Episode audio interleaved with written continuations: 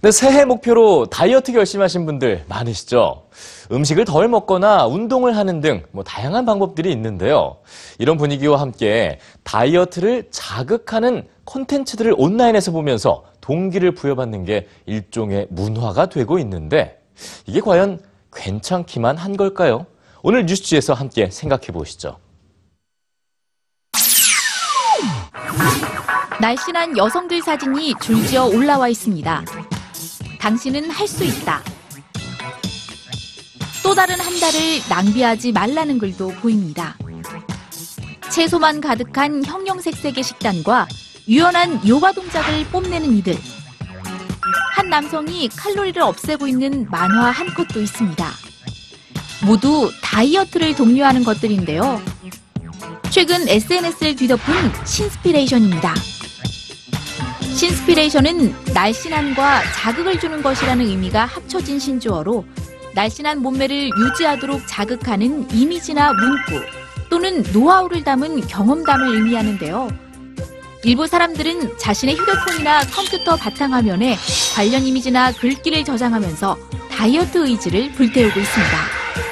온라인에서 급속히 확산 중인 또 하나의 해시태그는 바로 fitspiration입니다. 건강함과 자극의 합성어로 thinspiration의 부정적인 면을 줄이고자 등장했습니다. 단순히 살을 빼는 데 목적을 두는 게 아니라 운동을 통해 좀 더 건강한 삶을 장려한다는 겁니다. 하지만 사람들이 정말 이런 콘텐츠를 통해 건전한 동기를 부여받고 있을까요? 누군가에게는 신선한 자극이 되기도 하지만 대부분은 오히려 자존감 상실을 경험하게 된다는 것이 대다수 전문가의 의견입니다. 작가이자 리더십 전문가인 레이첼 시먼스는 SNS가 대부분 보이는 것들에 치우쳐 있다고 비판합니다. 실제로 신스피레이션 등의 단어를 검색하면 운동법이나 이에 따른 효과 등 실질적인 정보보다는 근육질 남성과 날씬한 여성들 사진만이 가득한데요. 이런 시각적인 콘텐츠가 자신의 몸매를 끊임없이 검열하게 하고 결국 자기 몸에 대한 불만족을 갖게 한다고 합니다.